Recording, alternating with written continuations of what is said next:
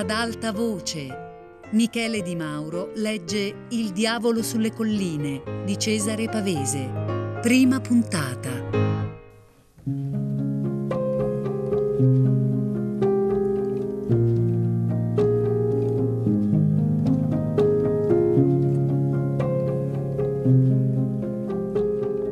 Eravamo molto giovani. Credo che in quell'anno non dormissi mai. Ma avevo un amico che dormiva meno ancora di me e certe mattine lo si vedeva già passeggiare davanti alla stazione nell'ora che arrivano e partono i primi treni. L'avevamo lasciato a notte alta sul portone. Pieretto aveva fatto un altro giro e visto l'alba addirittura, bevuto il caffè. Adesso studiava le facce assonnate di spazzini e di ciclisti. Nemmeno lui ricordava i discorsi della notte. Vegliandoci sopra, li aveva smaltiti e diceva tranquillo: Si fa tardi, vado a letto. Qualcuno degli altri che ci trottava dietro non capiva che cosa facessimo a una certa ora. Finito il cinema, finite le risorse, le osterie, i discorsi. Si sedeva con noi tre sulle panchine, ci ascoltava brontolare o sghignazzare si infiammava all'idea di andare a svegliare le ragazze o aspettare l'aurora sulle colline. Poi, a un nostro cambiamento di umore, tentennava e trovava il coraggio di tornarsene a casa. L'indomani costui ci chiedeva che cosa avete poi fatto? Non era facile rispondergli. Avevamo ascoltato un ubriaco, guardato attaccare i manifesti, fatto il giro dei mercati, visto passare delle pecore sui corsi. Allora Pieretto diceva Abbiamo fatto conoscenza con una donna. L'altro non ci credeva, ma restava interdetto. Ci vuole perseveranza, diceva Pieretto. Si passa e ripassa sotto il balcone tutta la notte. Lei lo sa, se ne accorge. Non c'è bisogno di conoscerla, se lo sente nel sangue. Viene il momento che non ne può più, salta dal letto e ti spalanca le persiane. Tu appoggi la scala, ma fra noi tre non si parlava volentieri di donne, non almeno sul serio. Né Pieretto né Oreste mi dicevano tutto di sé. Per questo mi piacevano. Le donne, quelle che separano, sarebbero venute più tardi. Per adesso parlavamo soltanto di questo mondo, della pioggia e del sole. E tanto ci piaceva che andare a dormire ci pareva di perdere davvero tempo. Una notte di quell'anno eravamo in riva a Po, sulla panchina del viale. Oreste aveva borbottato: Andiamo a letto, accucciati lì, gli avevamo detto. Perché vuoi sprecare l'estate? Non puoi dormire con un occhio solo. Oreste, appoggiato sulla guancia alla spalliera della panchina, ci guardò di sottecchi. Io dicevo che in città non si sarebbe mai dovuto dormire. È sempre acceso, sempre giorno. Bisognerebbe fare qualcosa ogni notte. È che siete ragazzi, disse Pieretto. Siete ragazzi e siete ingordi. Tu che cosa sei? dissi. Un vecchio? Oreste saltò su d'improvviso. I vecchi dicono non dormono mai. Noi giriamo di notte. Vorrei sapere chi è che dorme. Pieretto ghignava. Cosa c'è? dissi cauto. Per dormire ci vuole prima la donna, disse Pieretto. Ecco perché né voi né i vecchi non dormite. Sarà borbottò Oreste, ma casco dal sonno lo stesso. Tu non sei di città, disse Pieretto. Per la gente come te la notte ha ancora un senso, quello di una volta. Sei come i cani da pagliaio o le galline. Erano le due passate. La collina, oltre Po, scintillava. Faceva fresco, quasi freddo. Ci alzammo e risalimmo verso il centro. Io rimuginavo la strana abilità di Pieretto a mettersi sempre con le spalle al sicuro e farci dire che eravamo degli ingenui. Né Oreste né io, per esempio, perdevamo troppi sonni pensando alle donne. Mi chiesi un'ennesima volta che vita poteva avere fatto Pieretto prima di venire a Torino. Sulle panchine dell'aiuola della stazione, sotto l'ombra scarsa di quegli alberelli, dormivano a bocca aperta due pezzenti scamiciati, capelli e barba ricciuti, sembravano zingari. Ci sono i cessi a pochi passi e per quanto la notte sapesse di fresco e d'estate, regnava in quel luogo un tanfo, un calore che sentiva della lunga giornata di sole e movimento e frastuono di sudore e di asfalto consunto, di folla senza pace. Verso sera su quelle panchine, osi magra nel cuore di Torino, si siedono sempre donnette solitari, venditori ambulanti, spiantati, e si annoiano, aspettano, invecchiano. Che cosa aspettano? Pieretto diceva che aspettano qualcosa di grosso, il crollo della città, l'apocalissi. Qualche volta un temporale d'estate li scaccia e lava ogni cosa. I due di quella notte dormivano come morti sgozzati. Sulla piazza deserta qualche insegna luminosa parlava ancora al cielo vuoto, gettando riflessi sui due morti. Gente a posto, disse Oreste. Ci insegnano come si fa. Si staccò per andarsene. Vieni con noi, disse Pieretto. A casa non ti aspetta nessuno. Nemmeno dove andate voi, disse Oreste, ma rimase. Prendemmo per i portici nuovi. Quei due, dissi piano. Deve essere bello svegliarsi al primo sole in piazza. Pieretto non disse la sua. Dove andiamo? feci, fermandomi. Pieretto andò avanti qualche passo e si fermò. Capisco andare in qualche posto, dissi. Invece è chiuso dappertutto, non c'è un'anima. Mi domando a cosa serve questa gran luminaria. Pieretto non disse al suo solito E tu? Servi a qualcosa? Ma brontolò Vuoi che andiamo in collina? È lontano, dissi. È lontano, ma sa quell'odore, disse lui.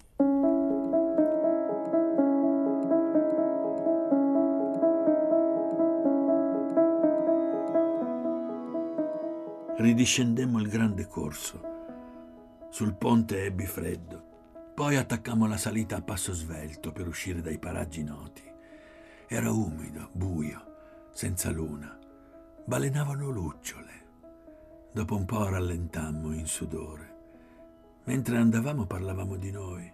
Ne parlavamo con calore, tiravamo anche Oreste nel discorso.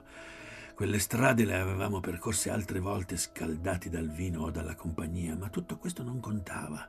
Era un pretesto per andare, salire, avere il grosso della collina sotto i piedi. Passavamo fra i campi, i recinti, i cancelli di ville, fiutavamo l'asfalto e il bosco. Per me non c'è differenza da un fiore in un vaso, disse Pieretto. Per strano che paia, non eravamo mai saliti fino in cima, almeno per quella strada. Ci doveva essere un punto, un valico, dove la strada pianeggiava, il balzo estremo della costa, che io immaginavo come un'ultima siepe, un balcone aperto sul mondo esterno delle pianure. Da altri punti delle colline, da Superga, dal Pino, avevamo già guardato di là in pieno giorno. Oreste ci aveva additato all'orizzonte di quel mare di bricchi, ombre vaghe e selvose, i suoi paesi. È proprio tardi, disse Oreste. Qui una volta era pieno di locali. Chiudono a una certa ora, disse Pieretto, ma chi è dentro continua a far baldoria. Val la pena di venire in collina d'estate, dissi, per divertirsi a porte e persiane chiuse. Avranno un giardino, disse Oreste, dei prati. Dormiranno nel parco. Viene il momento che anche i parchi finiscono, dissi. Viene il bosco e la vigna. Oreste grugnì disse a Pieretto, tu non conosci la campagna. Giri tutta la notte ma non conosci la campagna. Pieretto non rispose. Ogni tanto abbaiava un cane, chissà dove. Ci fermassimo, disse Oreste a una svolta. Pieretto uscì dai suoi pensieri. Tanto più, disse in fretta, che le lepri e le bisce sono ridotte sottoterra e hanno paura di chi passa. L'odore che regna è la benzina. Dove più la campagna che piacerebbe a voi altri? S'attaccò a me selvaggiamente. Se qualcuno venisse sgozzato nei boschi, dichiarò con quel suo tono perentorio, tu davvero credi che sarebbe una cosa leggendaria?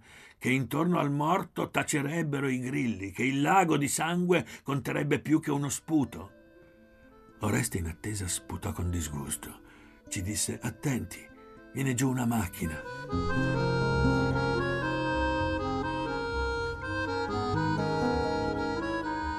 Comparve lenta e silenziosa una grande automobile scoperta di un pallido verde e si fermò, senza un sussulto, docile.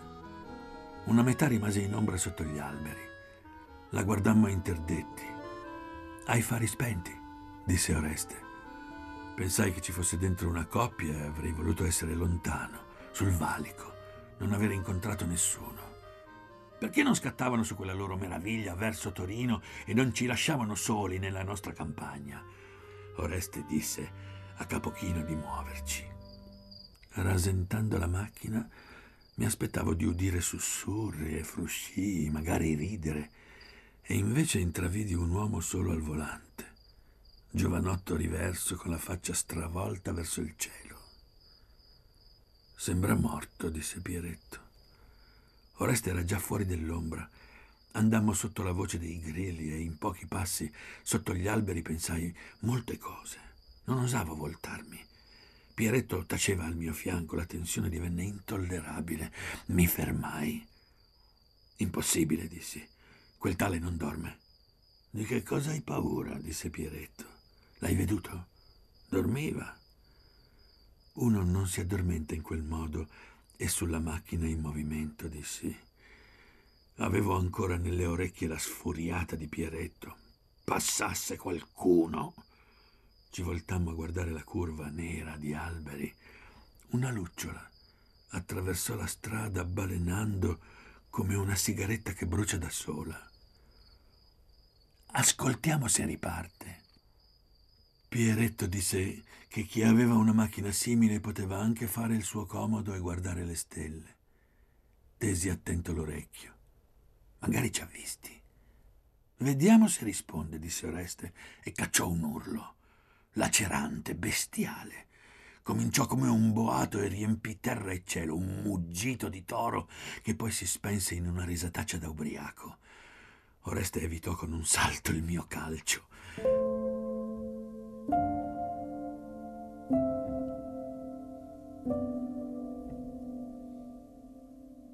Tendemmo l'orecchio tutti. Quel cane latrava di nuovo.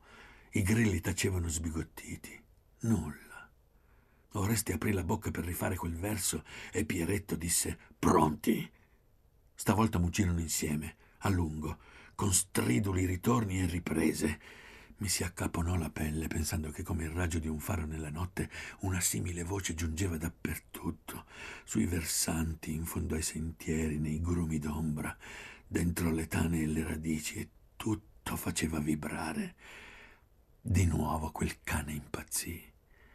Ascoltammo, fissando la curva. Stavo per dire sarà morto di spavento, quando s'udì lo schianto di uno sportello d'auto richiuso di colpo. Oreste mi disse all'orecchio adesso arriva la volante. E attendemmo fissando quegli alberi, ma per un pezzo niente fu. Ormai il cane s'era chetato e dappertutto era voce di grilli sotto le stelle. Noi fissavamo quella banda d'ombra. Andiamo, dissi. Siamo in tre.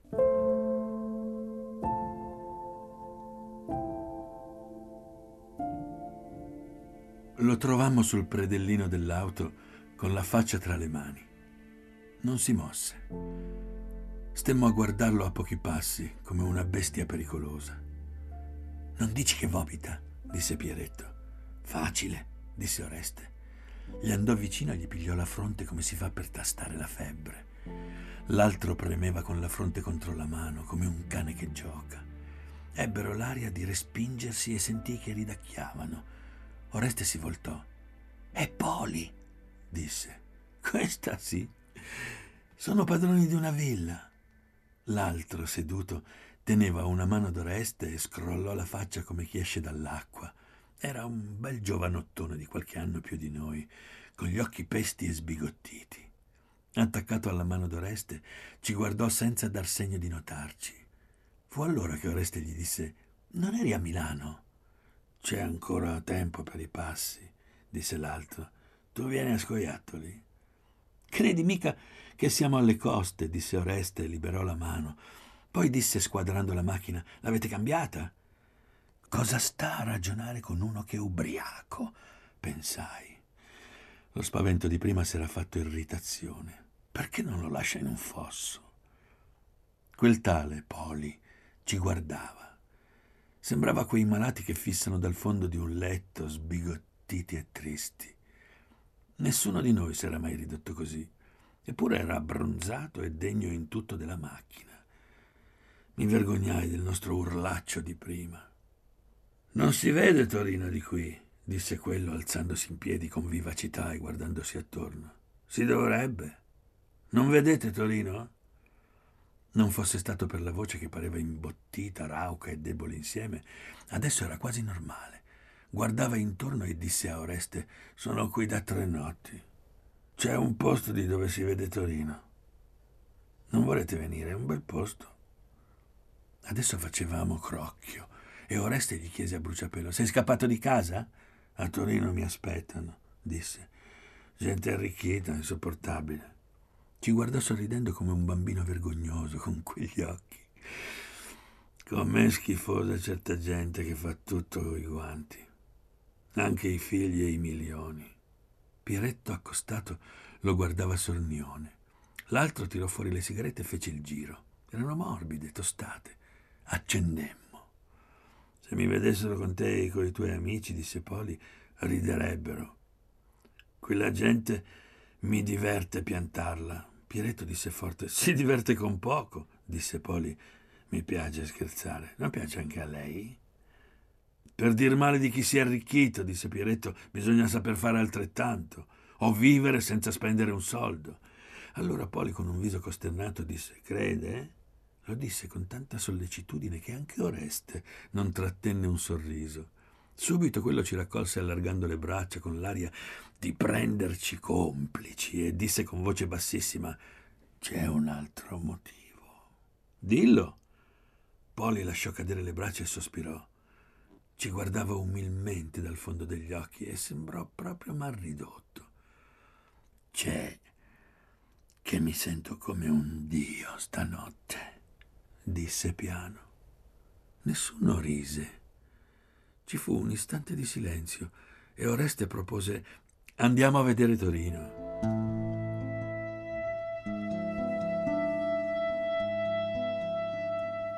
Scendemmo un pezzetto di strada fino al terrazzo di una curva dove il bagliore di Torino faceva riverbero. Ci fermammo sul ciglio. Noi altri salendo non ci eravamo mai voltati. Poli, col braccio sulla spalla d'Oreste, guardò il mare di luci, gettò la sigaretta e guardava. Allora, che si fa? disse Oreste. Quant'è piccolo l'uomo, disse Poli. Straducce, cortili, comignoli. Visto di qui sembra un mare di stelle, eppure quando uno c'è in mezzo non se ne accorge. Pieretto si scostò di qualche passo, bagnando un cespuglio gridò Lei ci sfotte! E Poli tranquillo, mi piace il contrasto. È solamente nei contrasti che uno si sente più forte, superiore al proprio corpo. Senza contrasti la vita è banale. Non mi faccio illusioni. Chi se ne fa? gli disse Oreste. L'altro alzò gli occhi e sorrise. Chi? Ma tutti. Tutti quelli che dormono in quelle case. Credono di essere qualcuno, fanno sogni, si svegliano, fanno l'amore. Sono il tale e il tal'altro. E invece... Invece cosa? disse Pieretto riaccostandosi. Poli, interrotto, aveva perso il filo. Schioccò le dita cercando la parola. Dicevi che la vita è seccante, disse Oreste. La vita è quello che siamo noi, disse Pieretto. Poli disse: Sediamoci. Non pareva per niente ubriaco. Cominciai a credere che quegli occhi stravolti fossero come la sua camicia di seta, la stretta di mano, la bella automobile, cose abituali e inseparabili da lui.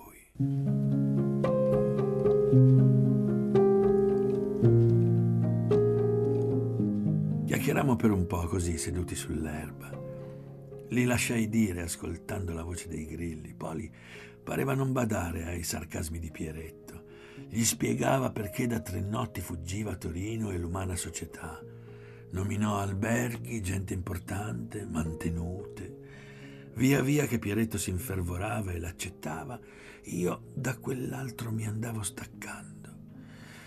Mi persuadevo che non era che un ingenuo. Mi tornava l'umore di quando l'automobile si era fermata e immaginavo che dentro ci facessero all'amore. E un tratto dissi, vale la pena essere usciti da Torino per non smettere più di parlarne. Ma sì, disse Oreste saltando in piedi. Andiamo a casa, domani si lavora. Poli si alzò e si alzò Pieretto. Non vieni? mi dissero. Mentre andavamo verso l'automobile, rallentai con Oreste e gli chiesi di Poli. Mi disse che avevano terre dalle sue parti, una gran villa, un'intera collina. Da ragazzo veniva in campagna e siamo stati a caccia insieme. Era già discolo, ma a quel tempo non beveva così. Gridò a Poli ci andrete quest'anno al greppo? Poli finì la discussione con Pieretto e si voltò. Papà mi ci ha chiuso l'altro anno senza lasciarmi la macchina, disse senza confondersi. Strana idea la gente. Voleva staccarmi. Da che? Non so se ci torno. Può essere bello passarci una giornata e non di più, con qualche amico e qualche disco. Aprì con garbo gli sportelli.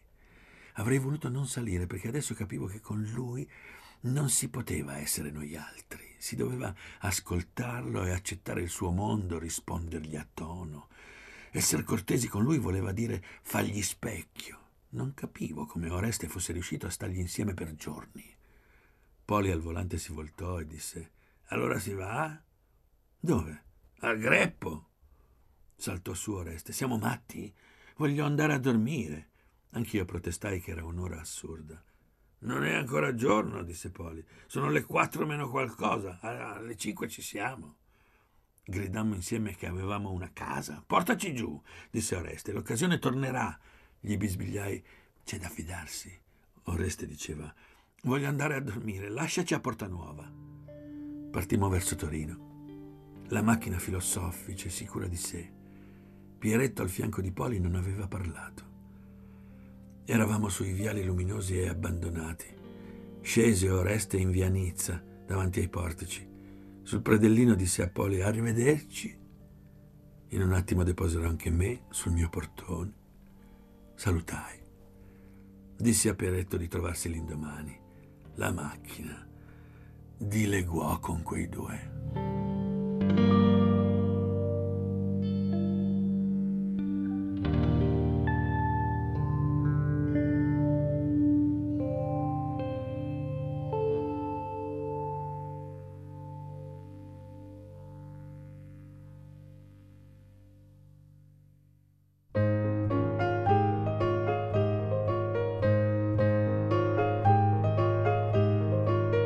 Michele Di Mauro ha letto Il diavolo sulle colline di Cesare Pavese, a cura di Fabiana Carobolante con Jacopo De Bertoldi, Luigi Iavarone e Chiara Valerio. Tutte le puntate su Rai Play Radio. Ad alta voce è un programma Rai Radio 3.